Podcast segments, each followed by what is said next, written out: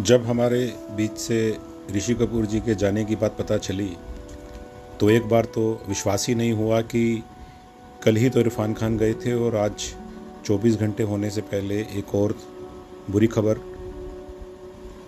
हमारे film industry के chocolate boy के नाम से मशहूर, चिंटू जी के नाम से जाने जाने वाले ऋषि कपूर जी नहीं रहे, ये विश्वास करने में बहुत टाइम लगा।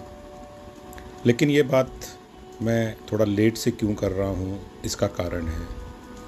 आज खबर में देखा कि नीतू सिंह जी ने इंस्टाग्राम पे चार शब्द लिखे हैं। एंड ऑफ़ आवर स्टोरी हमारी कहानी का अंत।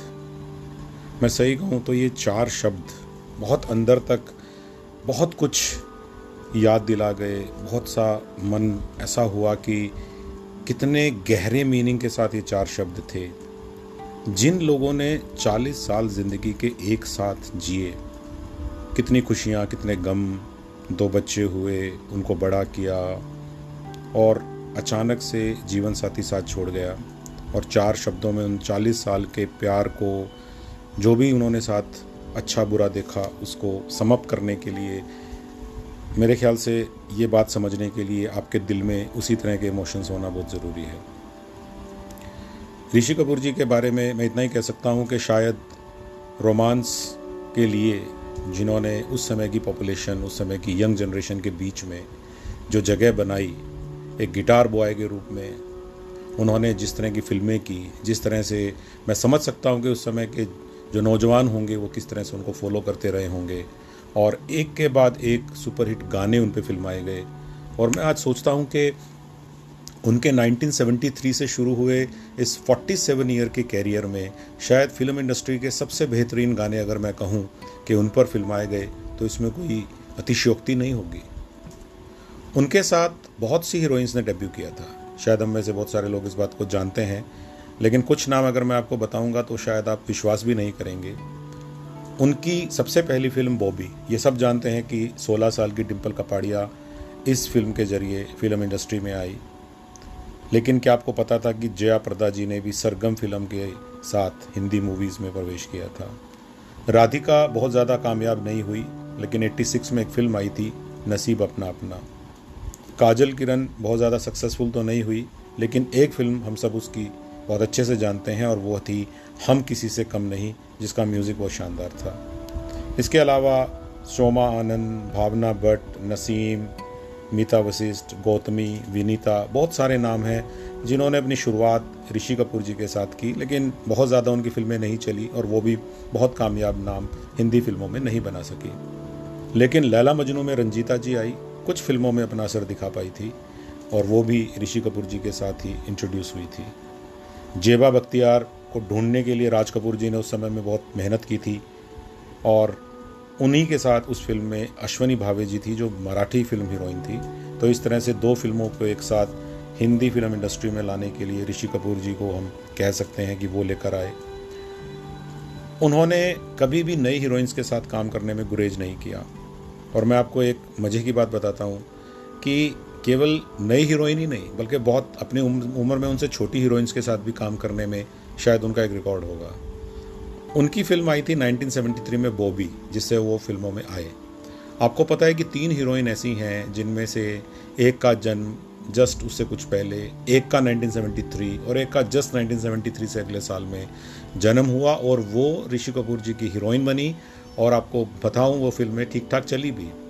उनकी एक फ़िल्म रवीना टंडन के साथ आई, उर्मिला मातोंडकर के साथ उनकी एक फ़िल्म आई, मिस्टर आशिक, और एक फ़िल्म उनकी आई थी दिव्या भारती के साथ, जो बड़ी हिट हुई थी दीवाना, जिसमें शाहरुख खान की भी फॉर्मली फ़िल्मों में एंट्री हुई थी।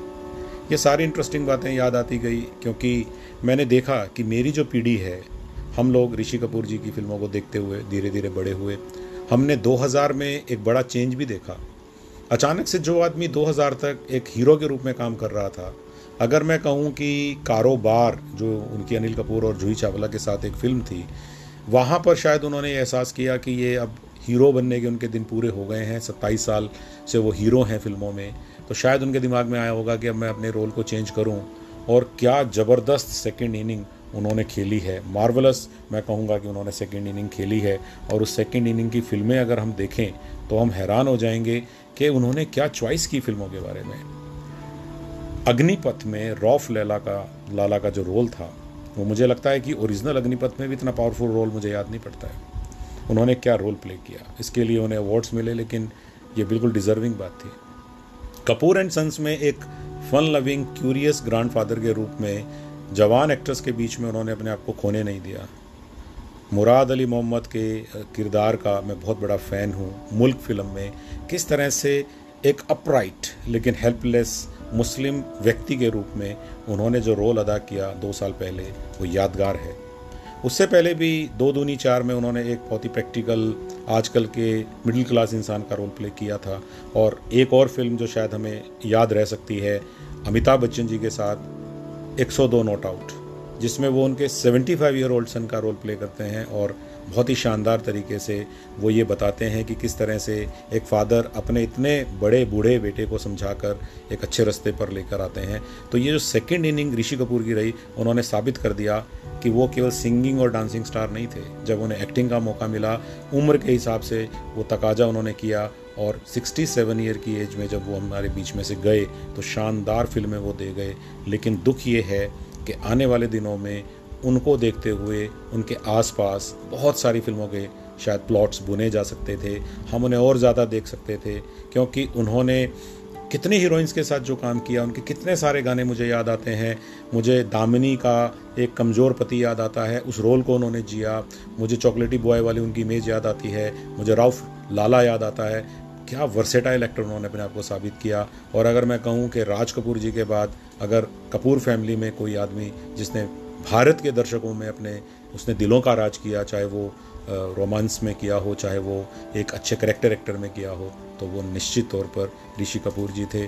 बहुत दुख हुआ कि अब वो हमारे बीच में नहीं है, लेकिन आपने जो भी हमें दिया, वो भी कमेंडेबल है। और उम्मीद करता हूँ कि आप भी होंगे, आप सुख से होंगे। भगवान आपकी आत्मा को शांति दे। और नीतू सिंह जी के वो चार वर्ड्स शायद हम सब लोगों के लिए बहुत बड़ा मैसेज हैं। कि इससे पहले हम सबकी कहानियाँ ख़त्म हों थोड़ा सा प्रयास करें थोड़ा सा रियलाइज़ करें, जब तक जीवन है, उसे अच्छे से जी लें, जो हमारे जीवन के उद्देश्य हैं, उनकी तरफ़ काम कर लें।